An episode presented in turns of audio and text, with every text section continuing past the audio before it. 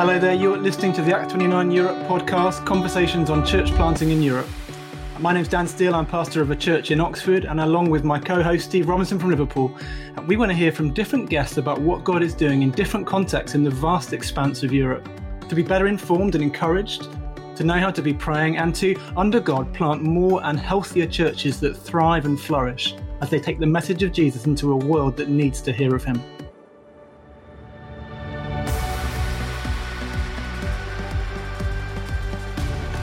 Again, my name's Dan Steele. Um, happy New Year and welcome to the Acts 29 Europe podcast. If you listened in last time, you'll know this month we've not got new interviews, but we are putting out a couple of really helpful sessions um, from a training event called Equip, based in Manchester from back in 2019. They're from a seasoned church planter called Graham Beynon. Um, and it's our hope and our prayer that they will do um, you and do us good uh, as we listen and as we look ahead to this next year on this handout a framework for growth, uh, session three. Um, look, what we've done is we have laid something of a foundation from Ephesians. Um, we're going to kind of have that as our background. We're not looking at a particular Bible passage in this session or the next one. We're going to think in this session about a framework for growth, and the next session tomorrow morning, a framework for planting.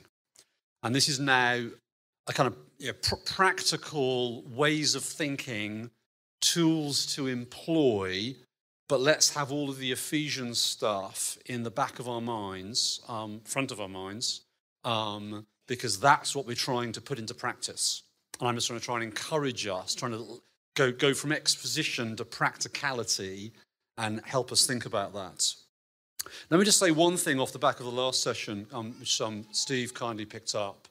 Um, when we describe that maturing, growing church and the, the gifted uh, leaders, the gifts, you know, equipping the body, the work of ministry, everyone's involved, and so on, and then you picture your church, you, you, you may be encouraged and think we've got good elements of that. You may think, man, we are a world away from this. And what I don't want you to do is to then kind of either, well, two, two bad reactions, I guess. One would be you're just paralyzed and you just go, well, I don't know what to do then. I just, this is hopeless. Uh, don't be paralyzed by how daunting that feels. Uh, but secondly, don't try and change everything in one go by preaching the best sermon ever in the world that, that is going to change everyone's understanding of church and they'll suddenly all hang around, they'll all interact with each other. It's slow, steady, focused growth. You don't get there in one go. So, um, so don't think you'll, you'll hit it with one stop shopping, but don't be paralyzed. Do ask yourself, what can we do? Who could we train? Who could, what, what area of church life might we focus on? Even if it means leaving that area over there that I don't think is very good. You have, you have to learn to live with what you don't like in church life. I'm looking at Reuben's looking at me like, what is he saying? you do. You have to learn to, because you can't change everything at once. Uh, you have limited capacity. It takes time for growth to happen. So, deciding where to focus your effort and where the most important areas are even to the exclusion of other areas, are the sorts of judgment calls you're going to have to make. And uh, I hope that this framework I'm going to give you now is going to be helpful for you in thinking through where, where might that be? Where might we focus? Okay, so uh, we should pray, shouldn't we? Let me pray. Father God, help us as we reflect together.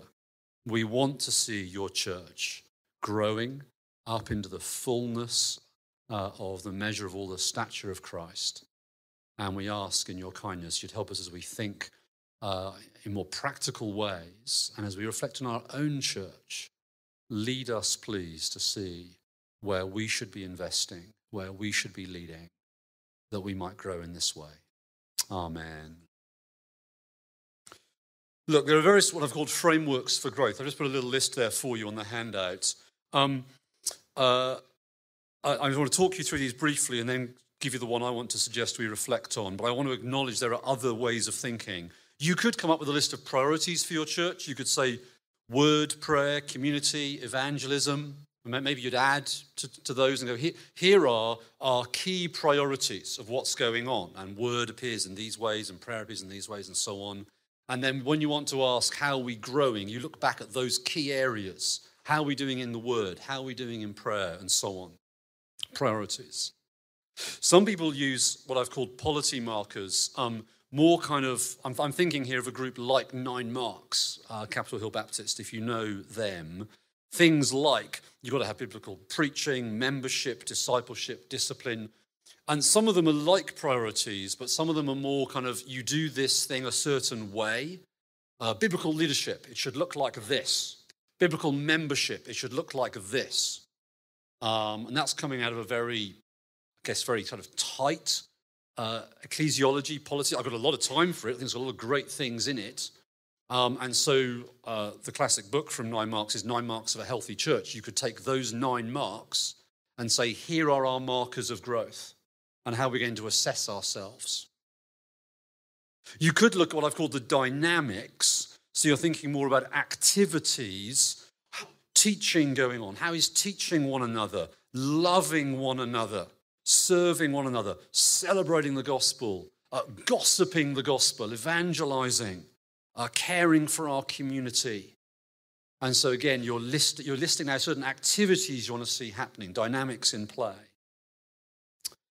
Uh, some people use um, a church promise or, or, church covenant or some kind of vision statement, maybe vision and value statement. Um, uh, church I planted in, in Leicester, we had five vision and value statements which we came up with, uh, which were really helpful for us. And we then went back through them. How, how are we doing in these five areas? Uh, current church in Cambridge, we've come up with a church promise that, which we use in various ways. Um, in introducing people to the church and reminding ourselves our aspirations as a church. Um, we developed it in the planting process. We'll talk about that a little bit tomorrow morning. Um, and we could look back through our promise and say, how are we doing in these areas? So, look, some different frameworks people could use to assess growth. The, the, the helpfulness of these sorts of things, let me just mention this, because I know you know, what you could do is you could spend ages coming up with a vision statement or something, and then you go, great, isn't that a brilliant vision statement? We've spent, we've spent hours in committees arguing over this word or that word, and then you put it on your website and it makes no difference to, to your life. Yeah, now I know that happens. So coming up, spending lots of time on these things could be a waste of time. The reason I mention them is they can be helpful um, partly in the whole process of putting it together, forces you to think what are the measures of growth? What are we standing for here? How do we want to assess ourselves? Let's take Ephesians 4 and let's try and sum it up. Let's give some headlines as to what we want to see happening here. The very process is helpful to you in crystallizing what you're aiming at. Secondly, it can then be used for ongoing assessment. How are we doing in these areas? That there is a problem here, I think. Um, you know, in, in um, classically, uh, in this sort of area, you set yourself, you know, smart targets, which are specific and measurable, measurable and achievable and so on.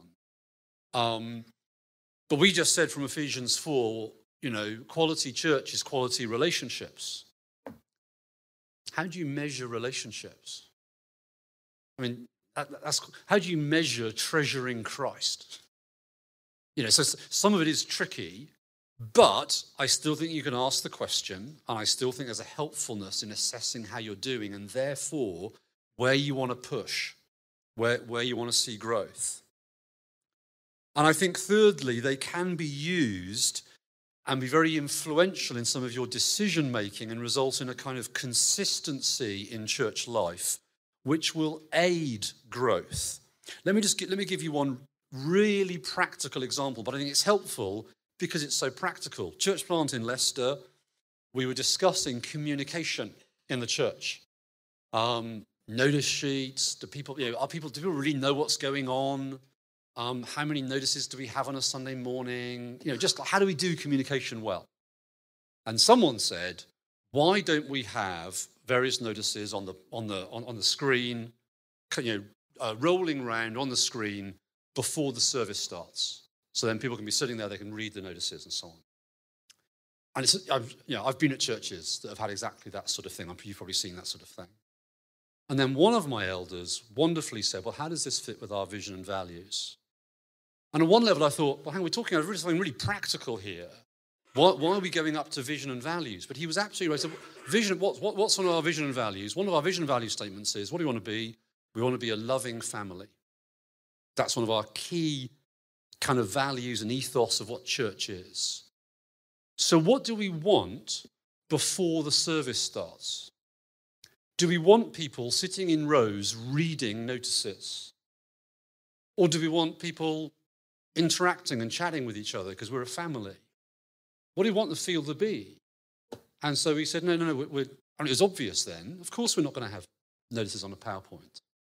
No, that's, that's time. That's, that, you make those sorts of decisions all the time in church life. But if you make those decisions in line with your vision for church and where you're trying to go and grow, then there'll be a consistency in what you're doing rather than effectively an undermining of what you're trying to aim for.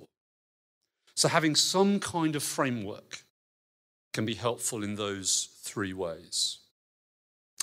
Let me um, give you what I've called a gospel framework. Of course, if you call it a gospel framework, you have to agree with it.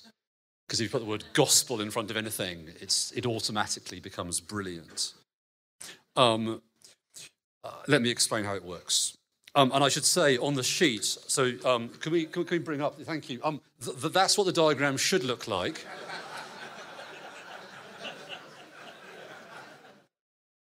You, you may have been looking at the handout and thinking, I don't know what that arrow's about. I'm looking forward to the explanation of this. That there is no explanation. Um, it's just formatting from words. So that's what it should look like. You can adjust your own diagram. The gospel message about Jesus creates church. As the gospel spreads in the book of Acts, it does not just leave behind converted individuals. As the gospel spreads, as the word spreads, in its wake, you find churches. The gospel creates churches. And the gospel should then shape churches. The gospel message shapes the nature of what church is and church life. We've seen it already in Ephesians. The gospel message of God's love and forgiveness should then shape church. Church should be a place where we reflect God's love and forgiveness. It is shaped by the gospel message. So we've got, I'm, I'm, I'm, going to go free range here. We've got, um, we've got the gospel message, you think of the gospel community, then you've got, okay, the message of forgiveness. This should now be a community of forgiveness because it is shaped by the gospel. But then we've got what are called the gospel leaders. Uh, they, of course, I know are part of the community. I'm not putting them in a different category. But they too will then be specifically shaped by the message. So, a message, for example, uh, of how Christ serves us and so Jesus speaks of those who are going to be leaders in his community need to be servant leaders. So a message of a servant savior results in servant leaders. The gospel shapes the sorts of leaders they are. That's just two quick examples. Um, let me just let me let me talk through the framework a bit more. And I know it might sound a bit bizarre, but I want to illustrate it because um, it'll bring it home, I think, uh, with uh, greater force by, by using effectively a, a distortion of the gospel message. Let's, let's think through what a really bad version of this could look like. That'll highlight what a good version looks like. Okay? So let's take the prosperity gospel. Okay? So just imagine the gospel message that is being proclaimed is the prosperity gospel. health and wealth if you believe in Jesus and if you live for him, maybe specifically give to him, he will respond in blessing to you. That's the message, okay? What will the gospel community look like? How will that message shape that community? It's not a rhetorical question. Tell me. Yeah, so you'll celebrate health and wealth, you'll, you'll minimize other stuff, even despise. I mean, suffering. How will suffering be viewed in that community? Yeah, what's it doing here? So people will either be disillusioned, why am I doing this? Or they'll feel effectively condemned. I shouldn't have this in my life. Maybe now it's even a gospel community where, depending who you are and what's happening in your life in that community, you're looked down on because you're suffering, or you're admired because you're doing so well. Anything else in the community? How that'll shape it? Yeah, so a focus within this community of what I have here and now. It ceases to, so much to be a community of hope and looking forward. It's a community all about what is going on now in my life. Yeah? Yeah, and then it will cultivate a lack of sacrifice. It's all about blessing in my life. And if I give anything up, it's only to receive more. I give generously, but only so that I'm going to get even more for myself. So actually, I mean, there's, some, there's, you know, there's something true. Is there something true in most heresy? The, the thing that's true in the prosperity gospel is, is that we can never outgive God. No sacrifice we ever make for God will go unrewarded, either now or in the future. You know, you, you never give to God and are disappointed. Yeah, that, that's true. But, the measures are spiritual measures, not just material measures. Whereas here, it's all material. And so I must see it in my life now. Uh, what about the gospel leaders? If that's the message, what will the gospel leaders look like? Rich. Seriously, if this is your message and you drive up, your car in the car park is a 15 year old Fiesta with the, with, with the bumper hanging off, it's not going to stack up, is it? You, you have to look the part. Go on, how, how else will that play out? Yeah, yeah. So along here, these guys must look up to these guys. You've got to look better than these guys. You're the example. Yeah? They aspire to be you because you've got it sorted. You are the embodiment. Anything else for the leaders? And how will that play out in the leader's life? Use people in what way? Yep. Yep. Yeah. Self self aggrandizing. They're not going to serve people. Okay, anything else about the leaders? Yeah, you're gonna, you're gonna have to put a mask on. As, what happens when your life starts to fall apart a bit? You, you know, I, I, Hugo kindly and helpfully encouraged us to be honest yesterday. If we were a meeting of prosperity gospel leaders, we would not be being honest. It would be about how brilliant our church was and how well we're doing. And that would play out in the life of the church. Yeah? Because I've I can't let the mask slip. Now, look, that's how the message would start to shape, horribly shape, the community and the leaders. The point is, is that the message shapes these two and the relationship between them, but the arrows go in both directions. What happens if you actually preach the right gospel but your leaders are all wonderfully shiny, beautiful examples of Christians who drive nice cars and never admit sin. What if your gospel community actually looks down on someone who's poor or someone who's struggling and suffering and makes them feel like they're not really trusting Jesus very well because if they were, they'd pull themselves up a little bit? If that was what was actually happening in practice, even though you're saying the right thing, the life of the community is saying, actually, we believe something else. Yeah? The gospel is, is taught and shapes us, and it is also caught from the way we live life. And if we hold up the, the, the bright and the beautiful and the successful, we're saying something about the gospel. Does that makes sense?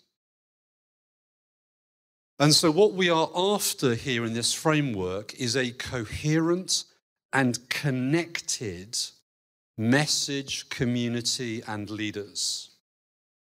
So, what I want us to do is to now think of the good and glorious gospel and think what would the message of the gospel mean for what the community looks like? We've already mentioned one, forgiveness. What would it mean for the leaders? We've mentioned one, servanthood. What would it mean for the relationship between the leaders and the community? And I want you to do some work. So, guys on the left hand side over there, you take gospel and community, that line. Guys in the middle, gospel to the leaders. Guys on the right, leaders to community. You can think from Ephesians, there's lots of material in Ephesians we've already got. You can think elsewhere in Scripture. How would the, that diagram look well? How should it look? What dynamic should be in play? How should the gospel shape these different lines? What would a healthy church look like as a result? With your neighbors for a moment, and then we'll feed back. Great. A community that will accept others uh, with mercy, compassion, non judgmental. Um, you think, you know, accept one another as Christ accepted you. There's the command. Steve? yeah. And so when you say both, you mean the two things? The me- yeah, yeah. Yeah, the indicatives and the imperatives, as we saw yesterday. So the, the, the sorry, um, uh, the, in Ephesians, the indicatives, the glorious truths of chapters 1 to 3, resulting in the imperatives of chapters 4 to 6, the distinctive life of God's people uh, as different um, from the world. Other areas on. Yeah, thank you. Several things in there. Unity, the one thing which Steve was encouraging us with yesterday.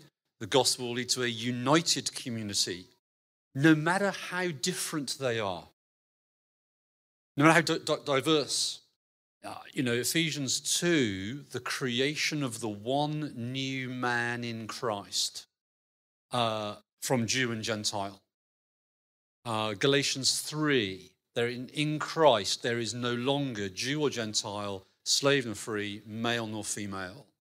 Those were the three massive divisions of the first century. There were, there were gulfs, you know, between uh, these groups. It's an incredible thing to say that in this community, those distinctions don't apply. Eh, not that you stop being Jewish or Greek or slave or free or male or female, but that, but the, the, the, the division there was between you is gone. And so, a, a, a incredibly different but wonderfully attractive community as a result. Thank you. Yeah. Yeah, so grace towards each other. In fact, in, um, in Colossians 3, when it says, Forgive as the Lord forgave you, in fact, and literally it's simply, Be gracious to each other as the Lord has been gracious to you. Now, it's in the context of having sinned against someone, and so grace in that context means be forgiving. But literally, it's just, He's been gracious, so you're gracious. This is a community of grace. That's why Grace Church is the best name for a, for a, for, for a church. Thank you. Yeah.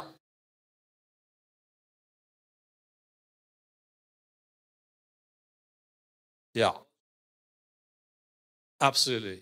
Absolutely. There, are, there, there, there is leadership here, but there is no hierarchy here because we, we believe in the same gospel. You know, the whole you know, level ground at the foot of the cross. No one's standing any higher than anyone else. In fact, everyone's as sinful as anyone else. Doesn't matter how messed up and wrecked your life is and how seemingly sorted or successful my life is in comparison. There is no difference. We both need the same gospel. We rejoice in the same Savior. That creates a different type of community. It's, it's hard to put into practice, to realize that in practice, but that's a different sort of community. Yeah.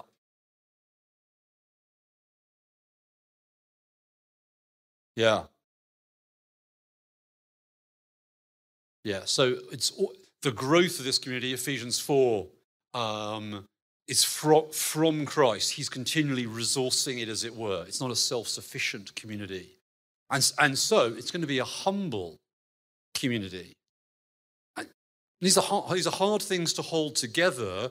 We're wonderfully accepting of each other. We're breaking down divisions. We're living a distinctive life, and yet we're not self righteous. But the gospel can create that. It should create that. That's a picture of quality church now. We, we could keep going. Um, what else? I've found anything else down here? Um, uh, uh, generosity would be another feature in this community. That closeness of relationships. That you know, you know when Paul says, um, "Be patient with each other and bear with each other and forgive each other." Yeah, describing this community. What's he assuming? You know each other. Go on. What else is he assuming? You find each other difficult. You know each other well enough to find each other difficult. You rub shoulders with each other close enough to have to be patient now. If you all sit in a meeting and go home, those commands don't apply and, unless the person next to you sings really badly. You know, oh, I have to be patient with him. I don't think that's what Paul's talking about. So we've, we've said in our church, it might sound bizarre, if we're not close enough to annoy each other, we're not close enough. Because the gospel should make us close, such that we have to bear with each other and forgive each other and be patient with each other. It's a closeness of community that's being generated by the gospel. We're one body now, and so on and so on. Great. Leaders, central guys here. How does the leader shape? Yeah. So complete and utter dependence on God and His grace. Thank you. Others?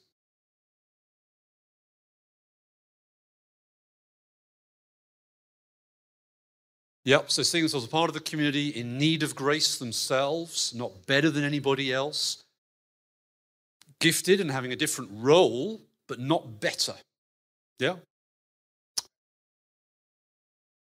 Owning mistakes.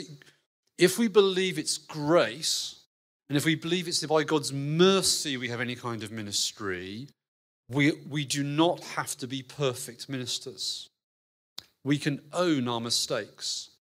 Honesty of leaders of saying, I got that wrong, please forgive me, means they are being gospel shaped ministers. That's huge. And, and, and all of us can want to just put on the right face, yeah? Remaining teachable. Thank you. And needing others to, you know, when Paul says teach one another, he's not going, I, I, I don't mean the leaders. You know, I need people to teach me, encourage me, spur me on. I need to be a recipient of the mutual ministry of the church. I'm not beyond that, above that, or anything else.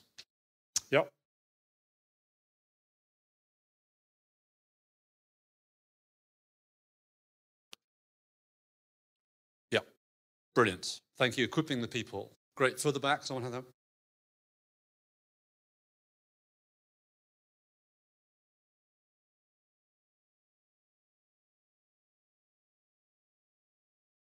Yeah. So where where's that part? okay. So I didn't know the West Country was, you know. There are going to be different. See, the leaders, the leaders do need to be good examples, don't they? They need to be shaped by the gospel. So, not that they're perfect, of course they're not, and of course they'll still sin and own their sin. But the criteria for leadership 1 Timothy 3, Titus 1, you know, that, that, those lists mean something. They're not unachievable, but they do set a bar. And so you do a leader should embody the life of the gospel as a good example to some extent. Otherwise, they shouldn't be a leader. They've disqualified themselves. Anything else? Yep.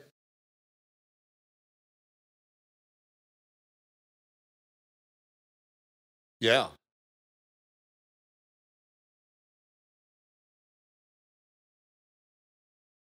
Yeah. Yeah. Yeah. Sure. Yeah. But appropriate gospel ambition and ambition for the glory of Christ. Now, you want that to be true of the whole community. It's not, it's not limited to the leaders, but you want the leaders to set an example and try and set the pace on it. Of course you do. Last one on this side, and then we have to move on, I'm afraid. Yeah. Thank you. Great. You know, what, uh, uh, to Timothy in particular, guarding the good deposit, holding on to it firmly. T- Titus 1, who should be um, an overseer or an elder, someone not only with the character qualifications, but someone who firmly holds the sound message, the true message of the gospel. And it's not just that they hold it, as in when you ask them what they believe, they say the right thing.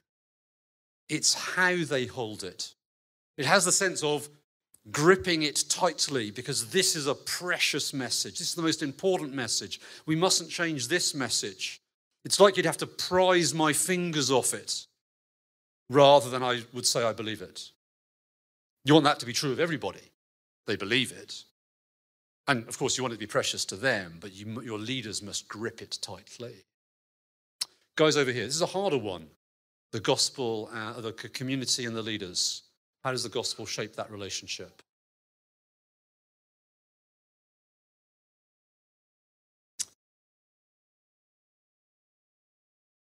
It should be a very short arrow between the two, meaning, yep, yep. So they're, they're part of the community. We've, as, we've, as we've said already, they're not holding themselves above others, not lording it over people.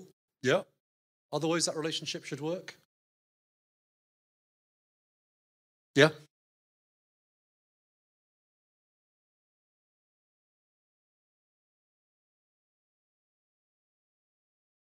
Yeah.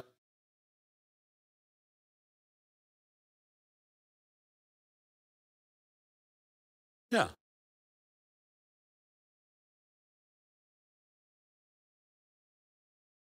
Yeah. Exactly, exactly. There's not a hierarchy, but there's a right uh, example. Not, not that there can't be, you know, it's not that there can't be ministry from the community to the leaders. Of course, people, you know, people in my small group encourage me all the time. But I should be an example to them. Other areas? Yeah, there should, I mean, there should be, let me go free range again. Gospel leaders should be loving and serving these guys. Yeah? That shapes who they are and how they function. If you're a leader of a church, you, you, you we said earlier about the, the danger of like churches like a platform and you just perform and you get applause. No, it, the picture should more be I, I'm on my knees serving these people.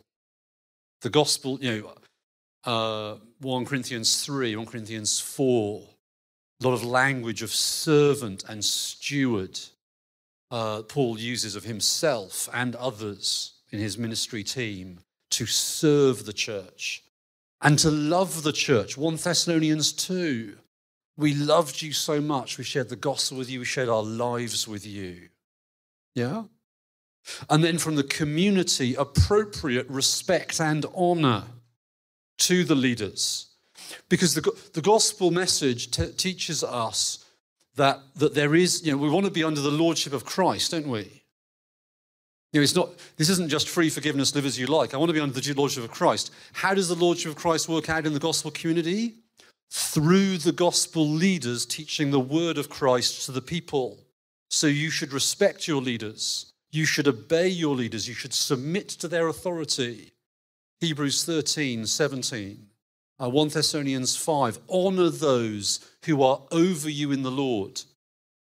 There's an you know, authority in the church is a good thing because it should reflect the authority of Christ. It's only ever a loving, caring, serving authority, but it is still there.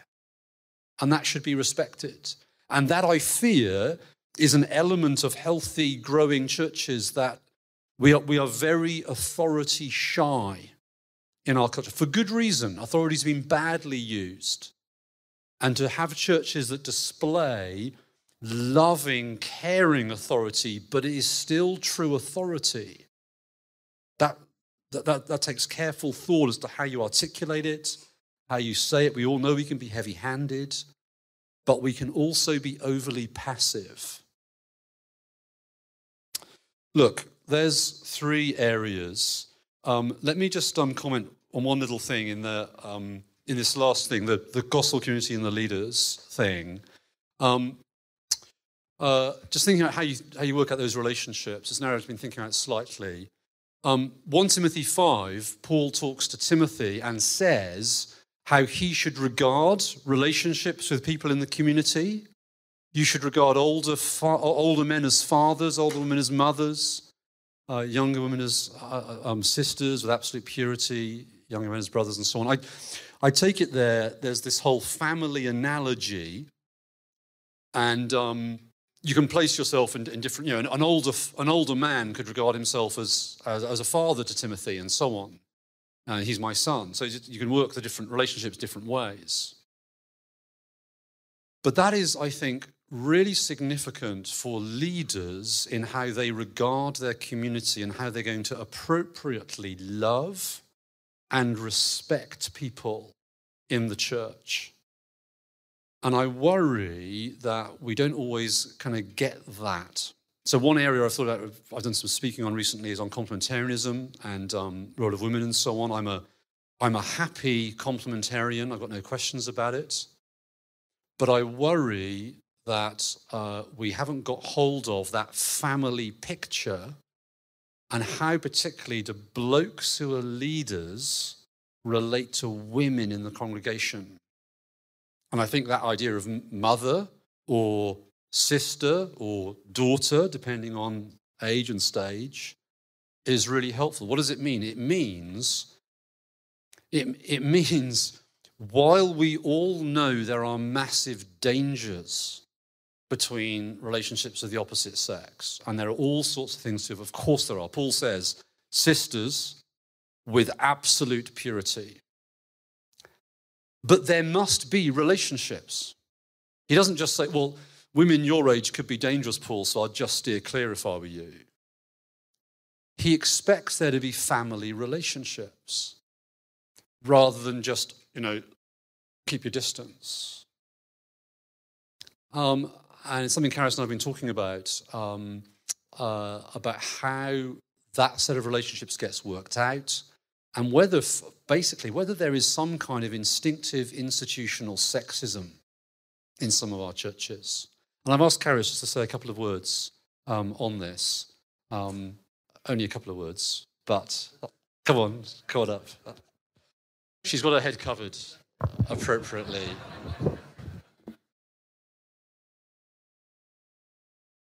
I don't want to over egg this, and I'm sure there are lots of groups that are are potentially more excluded. Um, certainly, um, a friend of mine who's same sex attracted, uh, woman, um, she finds as a woman with lesbian leanings, it's like, where's her place in the church? Or if you're in an ethnic minority within a church, whatever that grouping is, how you could feel alienated. But um, we have been thinking about this, and, and, just some areas have sort of seemed to rise to the surface of are there ways in which our bodies behave in a way to um, not love, uh, specifically with men between women, not loving um, women as mothers and sisters? And I found an article, it's not a Christian article, and it's called How Men Constantly and Casually Drive Women Out of the Workplace. So it's just about how colleagues can behave without knowing what they're doing and the impact that has. And I thought sometimes this might happen a little bit in church.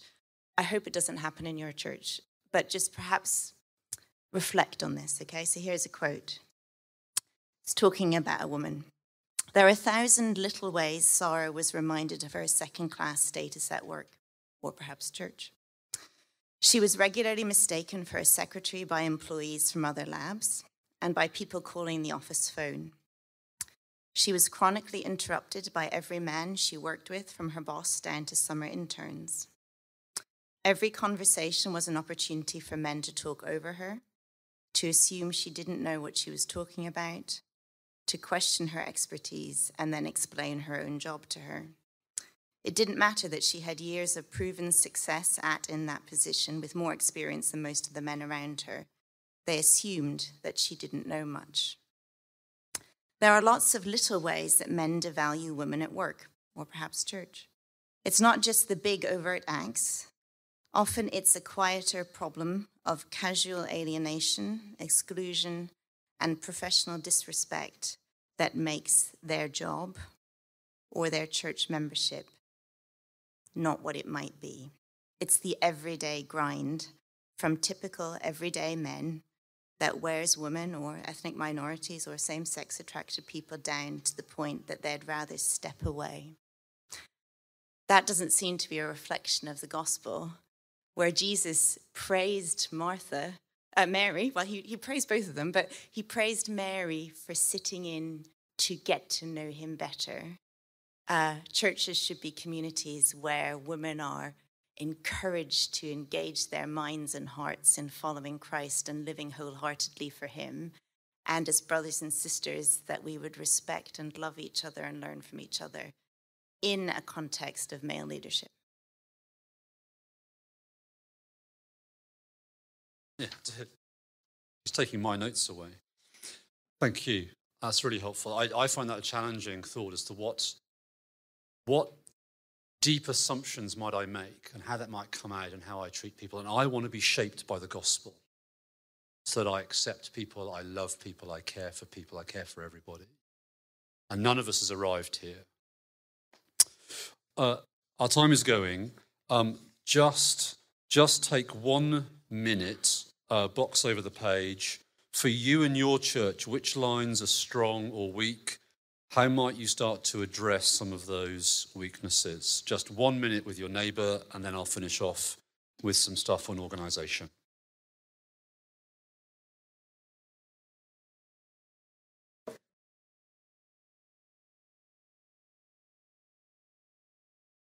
Yeah, thank you. It's a great question. Um, I think in terms of our struggles with sin, uh, we want to, we must, we must speak regularly and be honest that we, we fight sin. You know, and you can use different language. I find this hard. I struggle with this, etc. You don't. I mean, you can do that. It's it's different levels of openness and explicitness in different contexts.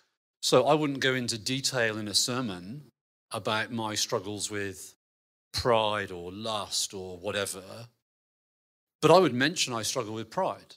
You know, I'd, I'd, I'd, I'd say that. I wouldn't detail it, but I, I, all that I just, you know, we, we all fight sin. I fight sin, you fight, you know. So you're just always putting yourself on the same page as people. If I'm talking with an individual, I might go into more detail, and, and uh, depends, who it is. Depends on the dynamic of that relationship. I go, you know, happily share far more amongst our elders, and we often do share uh, in that sort of way. Um, I'd be more cautious with other people, but it would depend on the relationship. In terms of the pressures of church life, you want to be very careful not to, you know, basically communicate to people, man, you're such a burden uh, to me. Um, and so, but, but we don't want to just be smiley, happy, the joy of service. It's great, isn't it? You know, and I think, I think again, just use, choose your words carefully. You can say, you know, it, it, it, it, it, you know, it can be a heavy load in church life, but it's also, but it's a privilege to serve people. And you, you know, you're not trying to big it up, but you're not trying to play let's pretend. Any other thoughts? Anyone else want to come in on that? Any older, wiser guys? Okay, leave that. Any other any other questions, comments, things to add? Yeah. Stand up, stand up. I see you.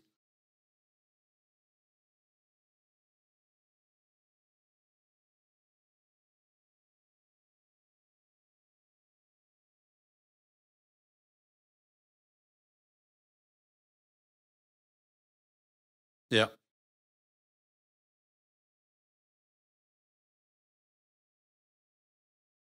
Yeah, thank you. So I mean, look, you've got to you've got to give them a vi- people got to be convinced. You've got to give them a vision of church. Um, uh, so you've got to, you've got to paint that picture. You've got to teach the scriptures, show them what the church really is. You've got to name and shame the bad stuff.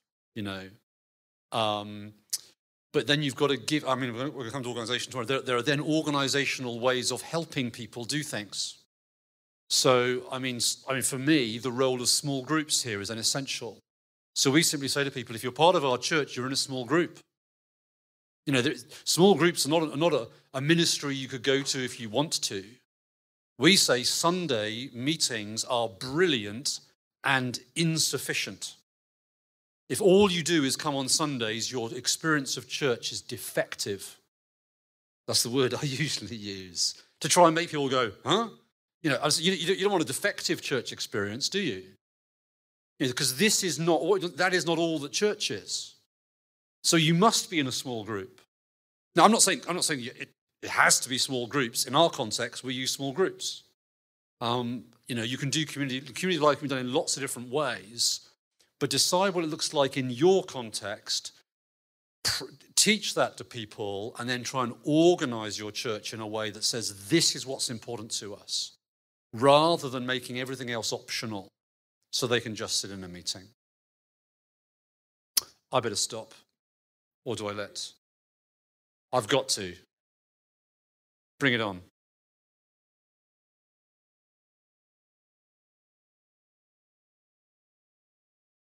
Most of this is self analytical. Is there a place for external review? Absolutely. And there's a place for this is self analytical. Don't think this is individual analytical. Don't, don't just sit in your study with my diagram and think, oh, where do we go? Talk with your leaders. Uh, there, there are moments where it's appropriate to talk as a church. You know, I it's some of our, some of our I can't remember it was, our four year anniversary, I think it was. We went through our church promise and basically said, how are we doing? And we discussed that in sermons and in small groups and other meetings. And as a church said, how are we? So not just me, not just me and the elders, but then there can be a great opportunity to invite someone in from outside and say, you know, give us an Ofsted, give us a once over, tell us what you think. You might be wrong, and the leaders in the local church have to take responsibility for the assessment and the action planning. But give us some input that will stimulate thoughts. Thank you. Thanks so much for listening. Um, hopefully you enjoy Graham. Do leave us a review and a like and a subscribe and all that kind of stuff. And you can always email us on europepodcast at acts29.com. Um, next time we'll be back with some really exciting interviews from planters around Europe. Um, so speak to you again in a couple of weeks.